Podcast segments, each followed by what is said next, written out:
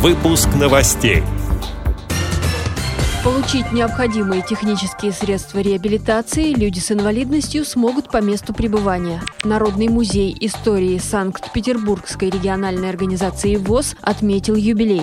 ЕГЭ в этом году будут сдавать только абитуриенты высших учебных заведений. Концертный вечер Волгоградской спецбиблиотеки познакомит с музыкой Победы. Далее об этом подробнее в студии Анастасия Худякова. Здравствуйте. Здравствуйте.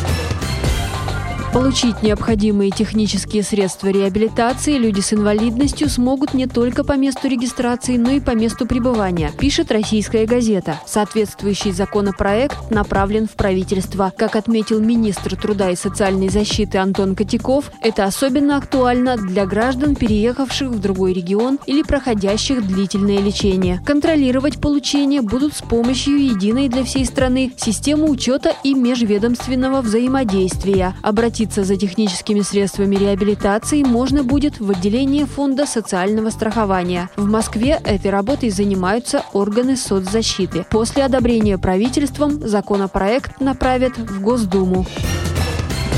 Музей истории Санкт-Петербургской региональной организации ВОЗ отметил 50-летний юбилей. За высокие показатели в работе приказом министра культуры РСФСР в 1984 году музею присвоили почетное звание народного. В нем собраны документы, фотографии и предметы, отражающие общественное движение слепых с конца XIX века. А это более 4700 единиц. В фондах музея есть уникальные экспонаты – букварь для слепых на французском языке, изданный в Париже в XIX веке, в год смерти Луи Брайля, книга, напечатанная рельефно-точечным шрифтом в 1887 году Анной Адлер, коллекция брайлевских книг и журналов на языке эсперанто и другие уникальные издания. Особое место занимают воспоминания ветеранов и дневник Петра Горчакова, оставшегося в блокадном городе. Сотрудники музея проводят обзорные экскурсии, выездные лекции по истории организации, организации дают консультации. Фонды музея постоянно пополняются новыми материалами.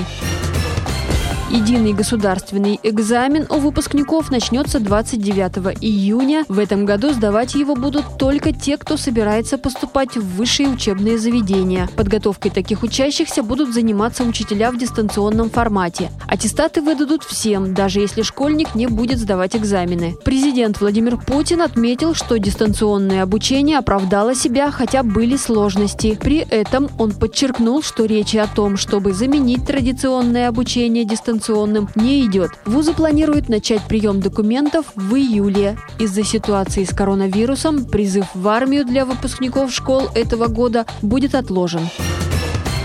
На сайте Волгоградской спецбиблиотеки доступен концертный вечер «Я помню музыку Победы». В него вошли стихи и песни, написанные в годы войны и спустя много лет после ее окончания. Среди них есть серьезные, веселые и оптимистичные, отражающие настроение нашего народа. Эти произведения прозвучали в исполнении актеров волгоградских театров и друзей библиотеки, каждый из которых по-своему проживает и преподносит знакомые с детства мелодии и строки. Большинство творческих работ записанный исполнителями в условиях самоизоляции. Открывает концерт Вера Свешникова, актриса музыкальных театров и кино, певица. Она предоставила свою авторскую версию известной песни «Эхо любви». Концерт длится около двух часов. Эти и другие новости вы можете найти на сайте Радио ВОЗ. Мы будем рады рассказать о событиях в вашем регионе. Пишите нам по адресу новости собака ру. Всего доброго и до встречи!